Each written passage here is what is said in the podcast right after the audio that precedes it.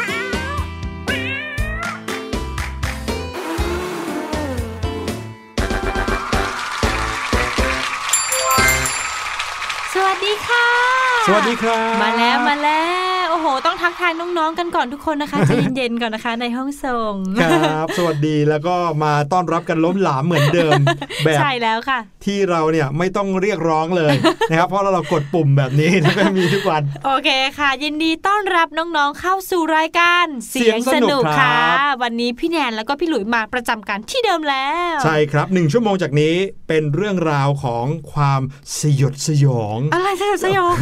ไม่สยดสยองโอ้โหล้อเล่นต้องเป็นเรื่องราวดีๆ ที่นำมาฝากน้องๆสิคะ ใช่ครับทั้งข่าวสารจากทั่วโลกนะครับอืมรวมไปถึง ความรู้ดีๆ จากพี่ลูกเจี๊ยบ ใช่แล้วแล้วก็ความรู้ปนความสนุกจากช่วงห้องเรียนสายชิว ใช่ค่ะ วันนี้บอกเลยนะว่าห้องเรียนสายชิวเนี่ยมาตามคำขอ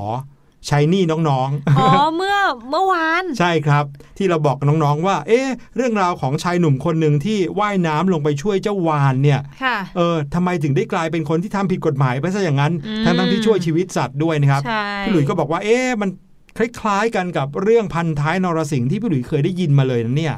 เออพี่หลุยส์ก็เลยไปค้นคว้าหาประวัติเรื่องราวของพันท้ายนรสิงห์มาเล่าให้น้องๆฟังด้วยโอ้โหอืมอันนี้ไม่ใช่น้ำพริกเผานะ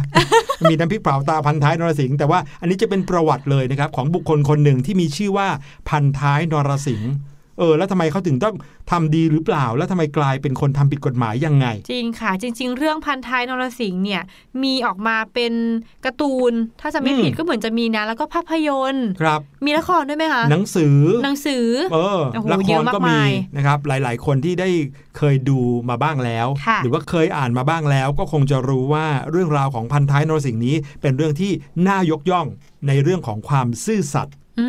นะครับอะเดี๋ยวจะมาเล่าให้ฟังกันในช่วงห้องเรียนสายชิวก็แล้วกันค่ะ แต่ว่าวันนี้นะครับมาชวนน้องๆคุยกันก่อน ใกล้จะเข้าเดือนกรกฎาคมแล้วค่ะอื้อหือหลายๆ คนเนี่ยเริ่มที่จะตื่นเต้นแล้วความรู้สึกเหมือนตอนที่โรงเรียนใกล้จะเปิดเทอมแบบทุกๆ ปี ค่ะ คราวนี้ใกล้เปิดจริง ๆ แล้ว ใกล้จะได้ไปเจอเพื่อนๆ ใกล้จะได้ไปใช้พื้นที่ที่โรงเรียนแล้วอืมแต่ก็อย่างที่เราเคยได้คุยกันมาหลายครั้งเนาะค่ะว่าเปิดเทอมไปเนี่ย บรรยากาศในโรงเรียนอาจจะไม่เหมือนเดิม อืม ใช่ อาจจะต้องมีการจำกัดหรือควบคุมบางอย่างอืมอาจจะหลายอย่างเลยนะพี่แนนเว้นว่าระยะห่าง ใช่ค่ะ ใช้แอลกอฮอล์นะครับ รวมไปถึงการอะไรอีกอะอ๋อพี่หลุยรู้ละจะมีอยู่อย่างหนึ่งที่พี่หลุยยังนึกภาพไม่ออกว่าจะเป็นยังไงค่ะก็คือเรื่องของการที่จำกัดจำนวนเด็กนักเรียนในห้องเรียนมเออจากที่เดิมปกติในห้องมีอยู่ 40 คนอย่างเงี้ยค่ะ แต่เขาบอกว่าจากนี้ไปจะให้ในห้องเรียนมีไม่เกิน 20 คน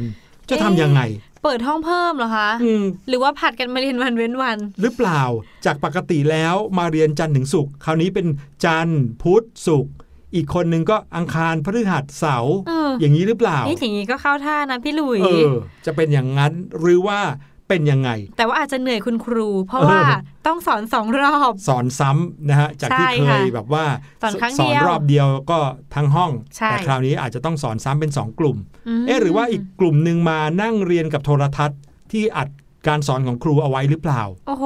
โอ้โหอย่างนี้โอ้โหไม่รู้เลยค่ะพี่หลุยเพราะว่าต้องเป็นเรื่องของอนาคตเลยอะ่ะใช่เพราะว่าบางครั้งการเรียนออนไลน์ออกมามันอาจจะทำให้น้องๆ เนี่ยแบบเขาเรียกว่าอะไรไม่ตอบโจทย์เท่าไหร่ด้วยนะ ครับ คล้ายๆกับการเรียนออนไลน์ไหมหลาย ๆ บ้านเนี่ยคุณพ่อคุณแม่ก็เริ่มที่จะมี feedback ละอืมหรือที่เรียกว่ามี comment มีการเสนอความคิดเห็นมาบ้างละค่ะว่าเอ๊ะการเรียนออนไลน์เนี่ยบางทีอาจจะไม่เหมาะกับเด็กๆ ทุกกลุ่มก็ได้อย่างน้องๆ ชั้นประถมศึกษาที่กำลังฟังเสียงสนุกอยู่ตอนเนี้ยอืมหลายคนก็อาจจะรู้สึกว่าเรียนออนไลน์ไม่สนุกเท่าไหร่ใช่พวกเราเองก็ยังเคยคุยกับน้องๆไปเลยนะว่า ลองใช้วิธีการตั้งสมาธิให้มากขึ้น หยุดทุกกิจกรรมอื่น ๆ ให้มากขึ้นตอนนี้พี่เรียนออนไลน์เรียนที่บ้าน กำลังตั้งสมาธิเลยค่ะพี่หลุยตั้งสมาธิเหมือนกันใช่ไหมเออฟังเสียงสนุกอย่างเงี้ยเหรอเออจากที่เคยเรียนไปด้วยกินไปด้วยเอ้ยเรียนไปด้วยเล่นของเล่นไปด้วย หรือว่าทำอะไรอย่างอื่นไปด้วยค่ะปรับเป็นการตั้งใจเรียนอย่างเดียวสักประมาณครึ่งชั่วโมงชั่วโมงหนึ่งอืมไม่รู้ว่าเกิดผลกับน้องๆบ้างหรือเปล่า แต่ตอนเนี้ยเมื่อไปโรงเรียนจริงๆเนี่ยคราวนี้มีอะไรให้เราจะต้องระวังเยอะนอกจากเรื่องเรียนด้วยนะครับใช่ค่ะ อย่างที่บอกนะ เวลาห้างสรรพสินค้าเขาเปิดเนี่ยที่ให้เปิดกันมาตั้งแต่ต้นอ่ากลางเดือนพฤษภาคมใช่ไหมอืมต้นเดือนมิถุนายนเนี่ยก็เป็นเพราะว่าคนที่ไปห้างสรรพสินค้าเขาไม่ได้ไปกันทั้งวันเขาไปแป๊บเดียวเขาก็กลับใช่ไปเพื่อไปธุระซื้อของแล้วก็กลับ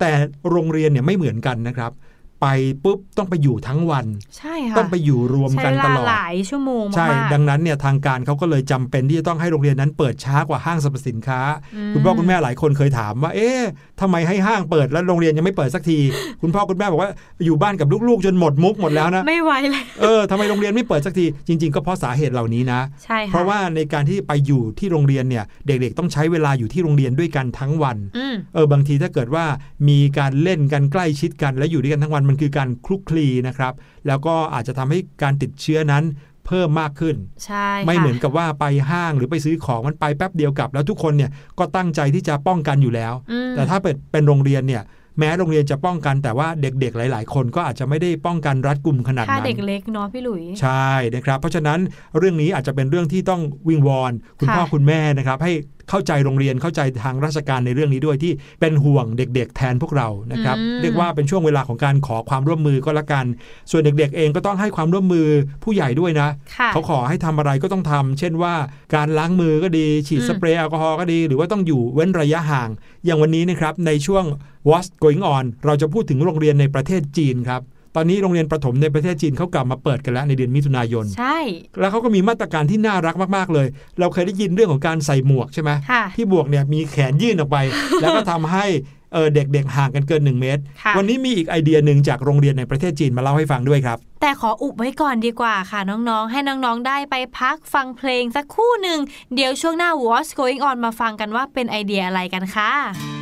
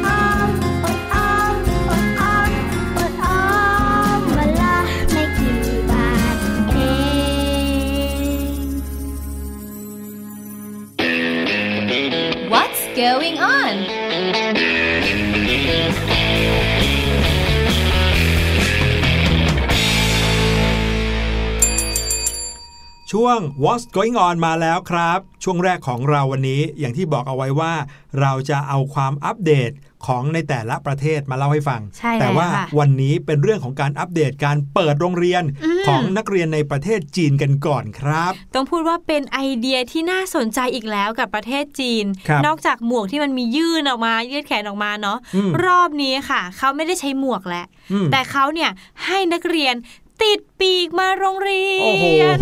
เป็นเหล่าเทวดานางฟ้ากันเลยทีเดียวนะครับเออใช่แล้วค่ะ พอโรงเรียนของเราเนี่ยเปิดปุ๊บนะ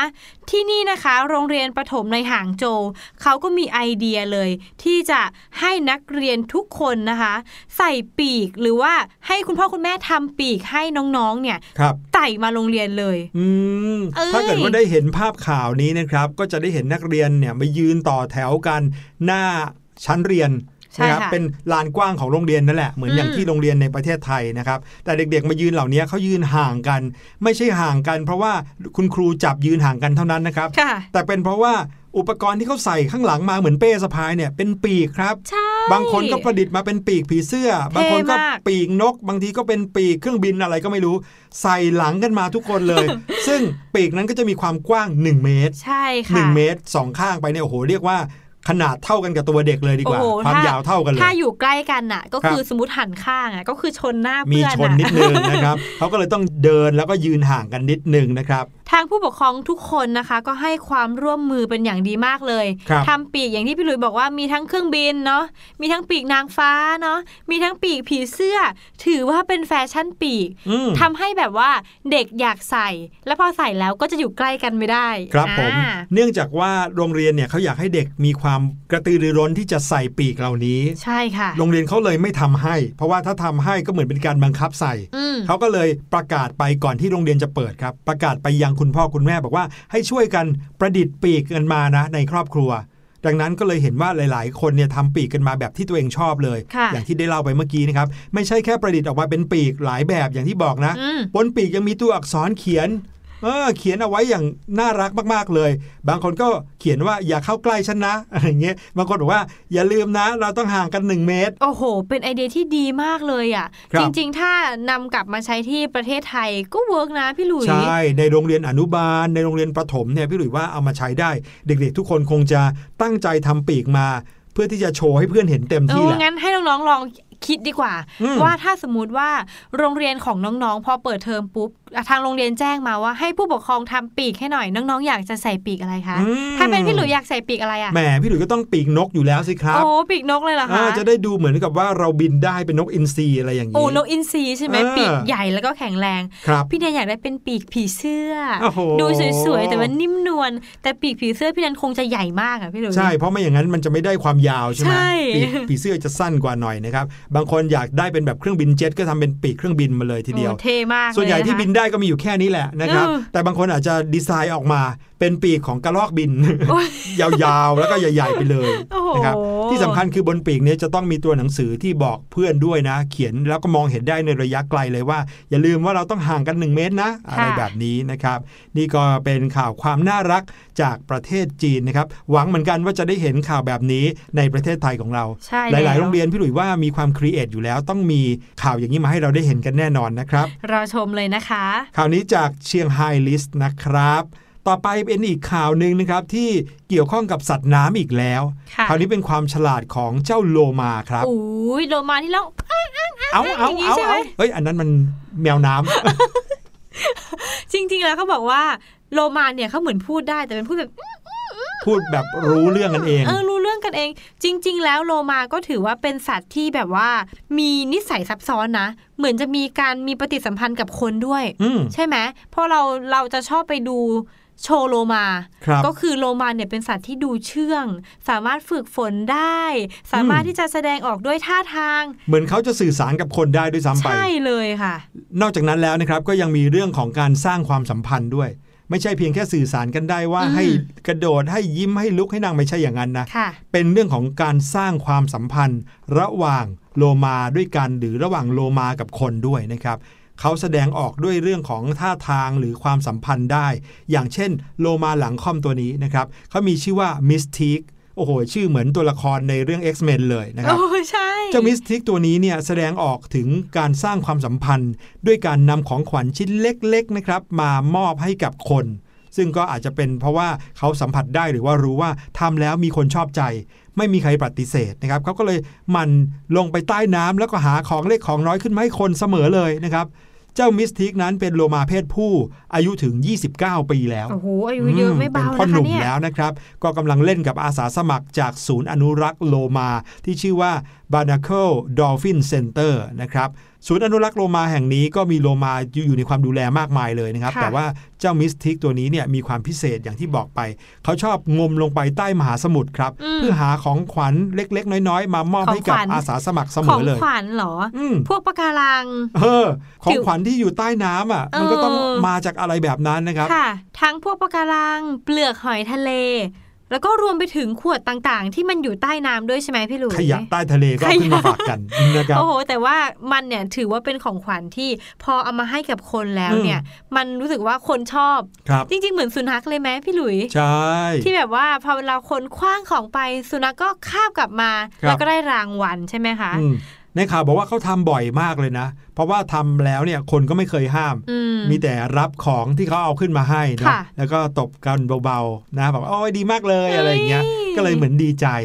พอรู้ว่าทำแล้วมีคนชอบก็ลงไปหามาอีกทำบ่อยๆทำทุกวันทุกวันจนกระทั่งตอนนี้เนี่ย เอาของจากใต้ทะเลขึ้นมาเพียบเลยอาสาสมัครคนหนึ่งนะคะ ที่ดูแลเหล่าโลมาพวกเนี้ยเขาบอกว่าปกติเนี่ยมันจะทำแบบนี้อยู่แล้วค่ะ แต่ว่านิสัยแบบนี้ของมันเนี่ยทำบ่อยขึ้นอาหาของขึ้นมาบ่อยขึ้น เพราะว่าศูนย์เนี่ยจะต้องปิดรับนักท่องเที่ยวจากช่วงไวรัสโควิดเนี่ยแหละ เขาบอกว่าหนึ่งในโลมาตัวผู้มักจะนำของที่หามาได้วางอยู่บนปลายปากของมัน แล้วก็ค่อยๆว่ายเอามาอวดให้กับพวกเราดู ถ้ามันทำตก หรือว่าได้ยินคนพูดประมาณว่า ยังดีไม่พอไม่ชอบเลยอะไรอย่างเงี้ย มันก็จะ ดำน้ำลงไปหาของใหม่มาให้กับพวกเราค่ะอื้อหือแน่นอนครับเหล่าอาสาสมัครเขาก็บอกว่าปรากฏการณ์อันนี้เนี่ยไม่ใช่สิ่งที่เขาฝึกให้กับเจ้ามิสทีกนะค่ะคือเขาก็แค่แสดงความพอใจที่เจ้ามิสทิกเอาขึ้นมาให้เฉยๆแต่ก็ไม่ได้บอกว่าต้องทำแบบนั้นแบบนี้นะครับอืมแน่นอนว่ามันก็ทำให้ทุกคนรู้สึกประหลาดใจนะครับด้วยการเรียนรู้ที่จะทำแบบนี้ทุกๆวัน ทุกๆวัน ครูฝึกบอกว่าบางทีน้องจะงมหาของ 10 ชิ้น แล้วนำออกมาวางเรียงกัน เอาไว้ 10 ชิ้น เพื่อที่จะอ้อนขอ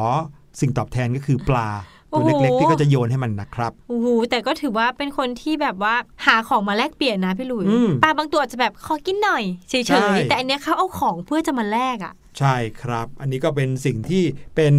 ความฉลาดเนาะแล้วก็เป็นสิ่งที่เขาเรียนรู้ได้จากการที่มนุษย์รู้สึกพอใจชอบใจ เขาก็เลยทำบ่อยๆนะครับ พี่หลุยว่าอันนี้ก็คล้ายคนนะ ถ้าเกิดว่าน้องๆเนี่ยทำอะไรที่เรารู้สึกว่าทำแล้วคุณพ่อคุณแม่จะชอบ คุณพ่อคุณแม่จะรู้สึกดีใจแล้วก็ชื่นชมเราค่ะเราก็อยากจะทำสิ่งนั้นบ่อยๆนะใช่อืมดังนั้นเนี่ยเจ้าโลมาก็เหมือนกับเป็นเด็กคนหนึ่งเลยทีเดียว ถึงแม้วันนี้จะอายุ 29 ปีแล้วก็โอ้ตาโหมโตเอ๊ะจริง ๆ แล้วโลมาอายุเขาอายุไขประมาณเท่าไหร่พี่หลุยรู้ก็อะคะเกือบเกือบเท่ามนุษย์เลยล่ะครับโอ้อืมอายุยืนมากเลยเนาะ เอาละค่ะจบกับเรื่องโลมาแล้วเดี๋ยวข่าวต่อไปนะคะ เป็นเรื่องราวเกี่ยวกับคนแล้วค่ะพี่หลุยอืมเรื่องราวนี้นะคะเกิดที่ประเทศจีนค่ะ เมื่อครอบครัวหนึ่งเขากำลังจะฟ้องร้องบริษัทเกม บริษัทหลังเกม หลังจากที่ลูกๆของเขาเนี่ย กระโดดตึกลงมา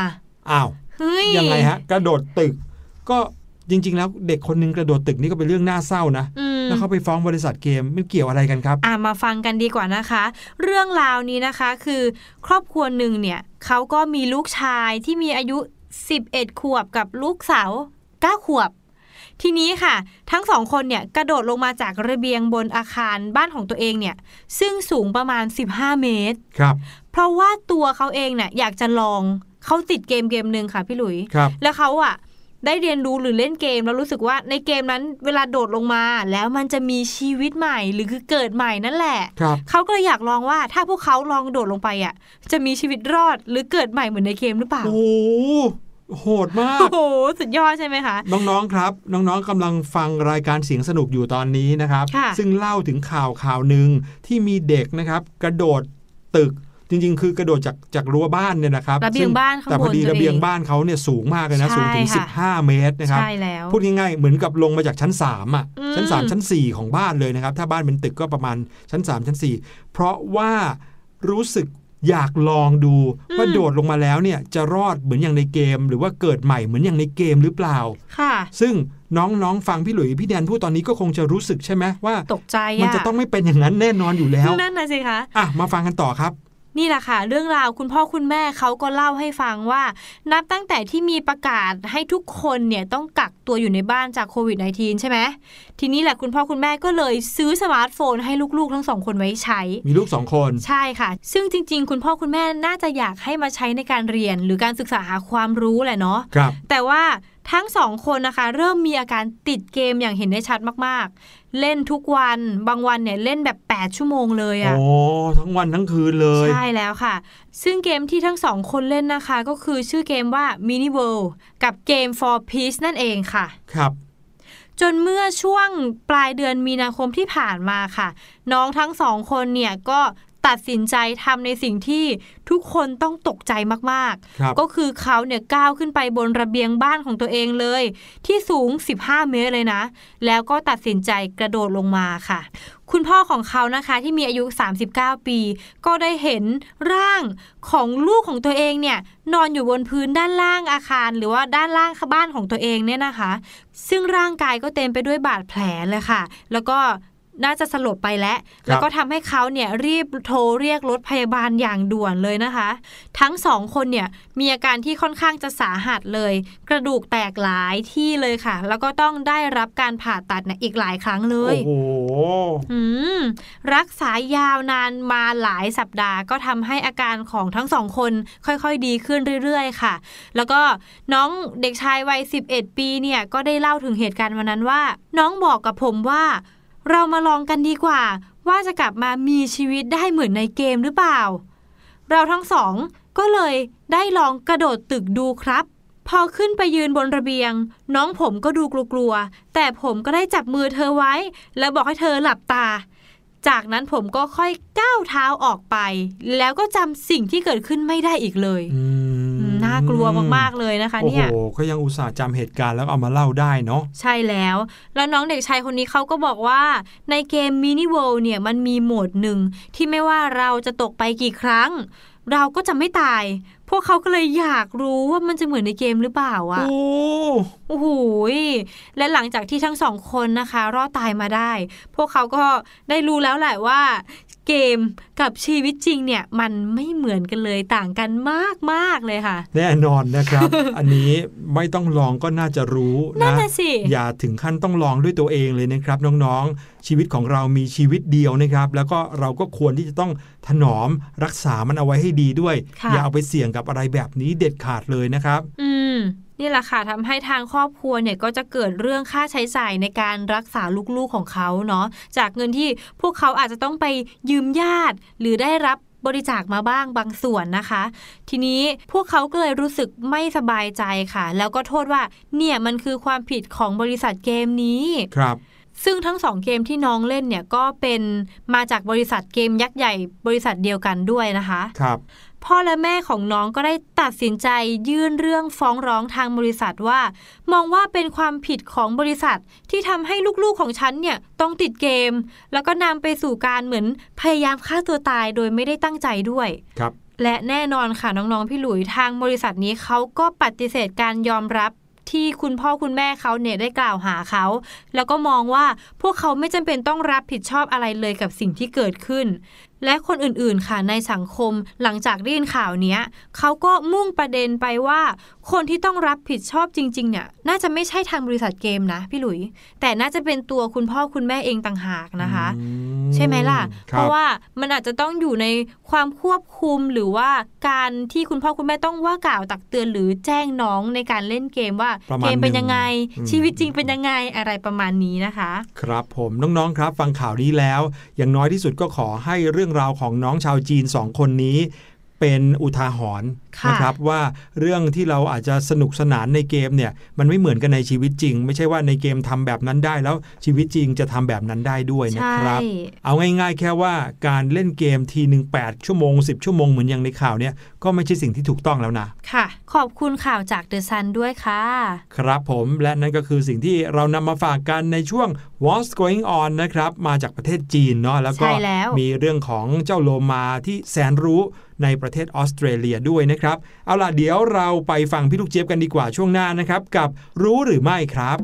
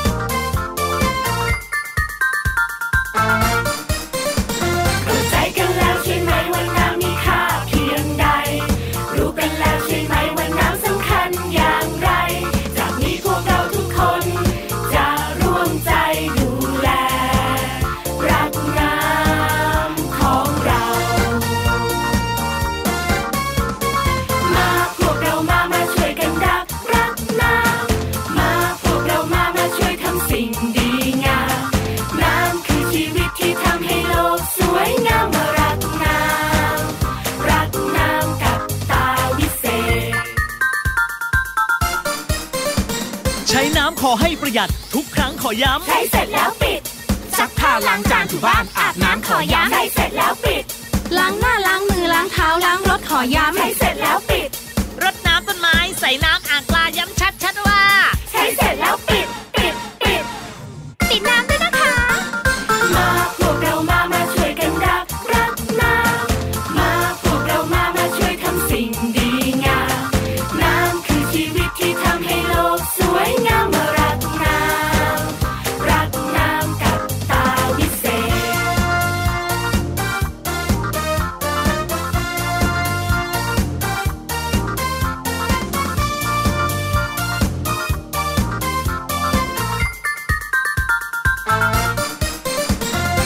ยว่าน้ำทุกหยดจะไม่มีวันหมด ต้องช่วยกันปิด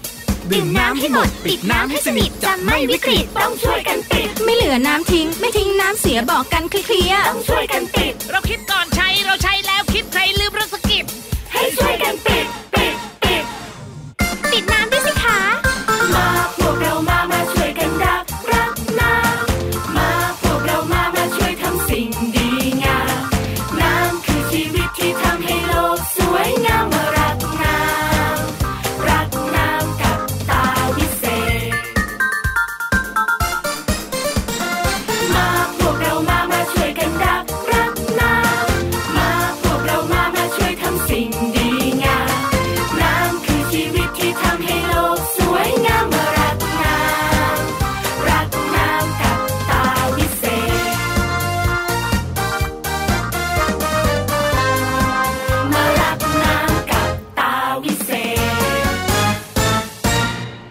ไม่มาแล้วนะครับ ในช่วงที่ 2 ของรายการเราในวันนี้ พี่ลูกเจี๊ยบจะพาน้องๆ ไปรู้จักกับเท้าดอกบัว เท้าดอกบัวเหรออืคะมก็คือมีดอกบัวอยู่ที่เท้า เออทำให้นึกถึงพุทธประวัติเลยนะครับ ประวัติของพระพุทธเจ้าอะ ที่บอกว่าพอประสูติปุ๊บออกเดินทันที7ก้าวก็มีดอกบัวมารองรับทั้งหมด 7 ดอก ใช่เหรอพี่หลุยดอกบัวแบบนั้นเหรอคะอืมอันนี้ไม่ใช่นะครับ อันนี้เท้าดอกบัวจะเป็นยังไงเกี่ยวข้องกับใครกันแน่ พี่หลุยว่าพี่ลูกเจี๊ยบเขารอจะเล่าให้ฟังอยู่แล้ว ไปฟังกันเลยในช่วง รู้หรือไม่ครับรู้หรือไม่กับพี่ลูกเจี๊ยบ สวัสดีค่ะ สวัสดีชาวเสียงสนุกทุกคนนะคะ แล้วก็ต้อนรับทุกคนเข้าสู่ช่วงของรู้หรือไม่กับพี่ลูกเจี๊ยบนั่นเองค่ะ วันนี้นะคะ พี่ลูกเจี๊ยบจะพาทุกคนไปรู้จัก กับดอกบัวค่ะ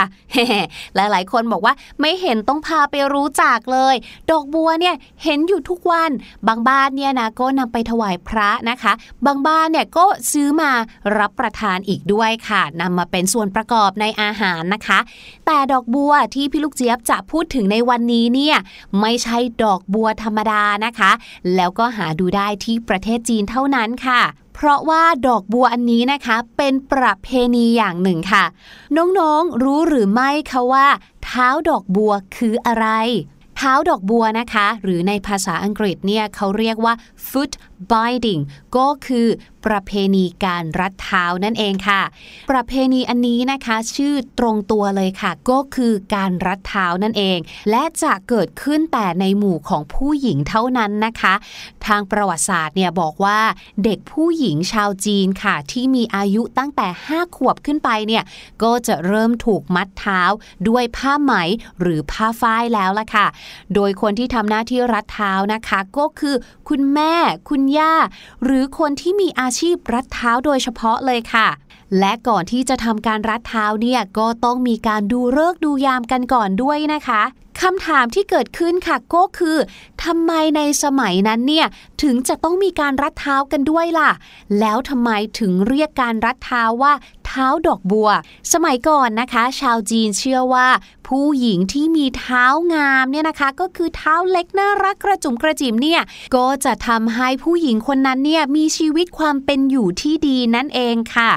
ส่วนที่มาของชื่อเท้าดอกบัวนะคะ เนื่องจากว่าหลังจากที่พุทธศาสนาเนี่ยเริ่มเข้าสู่ประเทศจีน และเป็นที่ยอมรับนับถือกันอย่างแพร่หลายค่ะ อิทธิพลของพุทธศิลปะที่นิยมวาดรูปพระโพธิสัตว์ภาคเจ้าแม่กวนอิมยืนบนดอกบัวเนี่ยก็ถือเป็นสัญลักษณ์แทนความดีงาม ความสะอาด ความบริสุทธิ์ มีคุณค่าแล้วก็เป็นมงคลนั่นเองค่ะ ดอกบัวก็เลยถูกนำมาใช้เรียกเท้าเล็กจิ๋วของหญิงสาวพวกนี้นะคะ ว่าเป็นสิ่งที่ดีงามนั่นเองค่ะ และด้วยความที่ผู้หญิงชาวจีนสมัยก่อนเนี่ยนะคะ เชื่อว่าการที่เท้ายิ่งเล็ก ยิ่งจุ้มจิมยิ่งสวย แล้วก็เป็นที่ต้องตาต้องใจของชายหนุ่มในสมัยก่อนค่ะหญิงสาวเหล่านั้นค่ะ ก็จะพันเท้าตัวเองให้มีขนาดเล็กค่ะ โดยขนาดของเท้านะคะสามารถเรียกได้ 3 แบบค่ะ นั่นก็คือ ดอกบัวทองคำนะคะ ก็คือเท้าที่มีขนาดยาว 3 นิ้วค่ะ แต่ถ้าเกิดว่ามีขนาดยาวกว่านั้นนะคะ ก็คืออยู่ที่ 4 นิ้วเนี่ยก็จะเรียกว่าเท้าดอกบัวเงิน แล้วถ้าเกิดว่ายาวกว่า 4 นิ้วนะคะ ก็จะถูกลดชั้นลงมาให้กลายเป็นเท้าดอกบัวเหล็กนั่นเองค่ะ ในประวัติศาสตร์จีนได้บอกไว้ด้วยนะคะว่าผู้หญิงคนแรกที่รัดเท้าของตัวเองเนี่ยก็คือข้าราชบริพารในราชสำนักค่ะ ที่อยู่ในสมัยปลายราชวงศ์ถังนะคะ และประเพณีนี้นะคะก็ขยายไปยังชนชั้นสูงค่ะ นั่นก็หมายความว่าผู้หญิงจีนเนี่ยนะคะ นิยมรัดเท้ามาตั้งแต่สมัยนั้นแล้วล่ะค่ะ นับมาจนถึงปัจจุบันเนี่ยก็ร่วมนับพันปีแล้วนะคะ แต่อย่างไรก็ตามนะคะ การรัดเท้าเนี่ยก็ไม่ใช่เรื่องง่ายเลยแล้วก็สร้างความเจ็บปวดให้กับผู้หญิงที่ถูกรัดเท้าอีกด้วย นี่ยังไม่นับว่าการเติบโตของเท้าเนี่ยถูกบังคับให้เป็นการเติบโตอย่างผิดรูปร่าง หรือผิดธรรมชาติของมนุษย์อีกด้วยค่ะก็เป็นอีกหนึ่งเรื่องราวความรู้ทางประวัติศาสตร์นะคะ ที่พี่ลูกเจี๊ยบนำมาฝากกันในวันนี้นั่นเองค่ะ ขอขอบคุณข้อมูลความรู้ดีๆ แบบนี้นะคะ จากเว็บไซต์ ศิลปะวัฒนธรรมด้วยค่ะ ส่วนวันนี้หมดเวลาของพี่ลูกเจี๊ยบแล้ว เจอกันใหม่ครั้งหน้า สวัสดีค่ะ รู้หรือไม่กับพี่ลูกเจี๊ยบโอ้โหยพี่แนนจำได้แล้วค่ะ บอกได้เลยนะว่านี่เป็นสิ่งที่พี่หลุยจะไม่มีวันกล้าทำเด็ดนั่นขาน่ะดสิพี่หลุยเคยอ่านมาในอ่าผ่านผ่านๆในหนังสือสักเล่มนะคะแล้วก็มีรูปภาพประกอบด้วย คือจำได้ว่าเท้าของเขาเนี่ยมันเหมือนเรียกว่ากรีบเท้าหมูได้ไหมอะพี่หลุยเป็นแบบเล็กๆ แล้วนิ้วเนี่ยมันก็เหมือนเข้าไปจุ กกระจุกอยู่ที่เดียวกันอืมอย่างเงี้ยโอ้ยน่ากลัวมากๆเลยนะคะ ก็อย่างที่บอกนะครับเราคงไม่มีวันที่จะทำแบบนี้นะฮะใช่หรือว่าการบังคับให้เท้าตัวเองผิดรูปร่างแบบนี้ แล้วในยุคปัจจุบันนี้ไม่ใช่แค่เราหรอกทุกคนเลย ก็ไม่มีใครเขาทำกันแล้วธรรมเนียมในเรื่องของเท้าดอกบัวนี้ก็เลยยกเลิกกันไปนะครับและในยุคสมัยหนึ่งมันเป็นอย่างนั้นก็ อันนี้ก็แล้วแต่เป็นความเชื่อในสมัยโบราณ ถือว่าเราได้รู้กันเป็นความรู้ทั่วไป ความรู้รอบตัวประดับสมองเราก็แล้วกันนะครับ เอาล่ะเดี๋ยวเราไปฟังเพลงกันดีกว่าครับ ช่วงหน้ากลับมาห้องเรียนสายชิลอย่างที่สัญญากับน้องๆไว้นะครับ ว่าจะได้เล่าเรื่องราวของพันท้ายนรสิงห์ให้น้องๆฟัง เขาเป็นใครแล้วมีความโดดเด่นในเรื่องความซื่อสัตย์ยังไงค่ะติดตามกันในช่วงหน้าครับ สวัสดีครับ สวัสดีค่ะคำทักทายธรรมดาธรรมดา เวลาที่เรา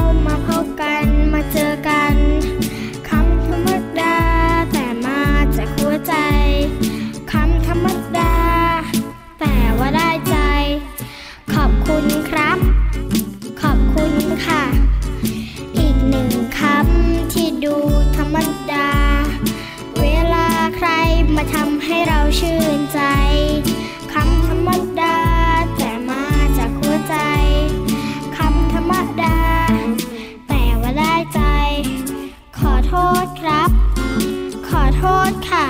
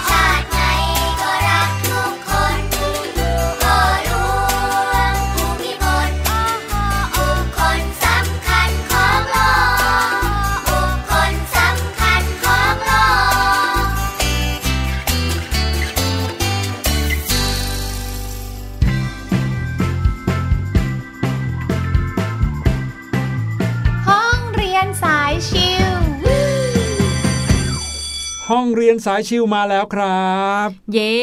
พันท้ายนรสิงห์ที่น้องๆรอคอย ใช่แล้วนะครับ ถือว่าเป็นอ่าชั่วโมงของวิชาภาษาไทยก็แล้วกันนะครับค่ะเพราะว่าพี่ดุยจำได้ว่าวิชาภาษาไทยในห้องเรียนชั้นประถมของพี่ดุยเนี่ยมีการพูดถึงประวัติของบุคคลด้วยนะครับ หรือว่าเป็นนิยาย เป็นนิทานเล่าปรำปราต่อกันมาค่ะนะครับ ก็มีเรื่องราวของพันท้ายนรสิงห์ด้วยนะครับ พันท้ายนรสิงห์เนี่ย ว่ากันว่าเป็นเรื่องจริงอืมเป็นเหตุการณ์จริงที่เกิดขึ้นกับคนจริง ๆ นะครับค่ะถามว่าพันท้ายนรสิงห์เป็นใครนะครับ เขาเป็นนายท้ายเรือในรัชสมัยของพระเจ้าเสือ หรือว่าสมเด็จพระสันเพชรที่ 8 พระองค์เป็นพระมหากษัตริย์ พระองค์ที่สองแห่งราชวงศ์บ้านพลูหลวง ตอนปลายของอาณาจักรอยุธยา ก่อนจะเข้าสู่ยุคสมัยของกรุงธนบุรีนะครับ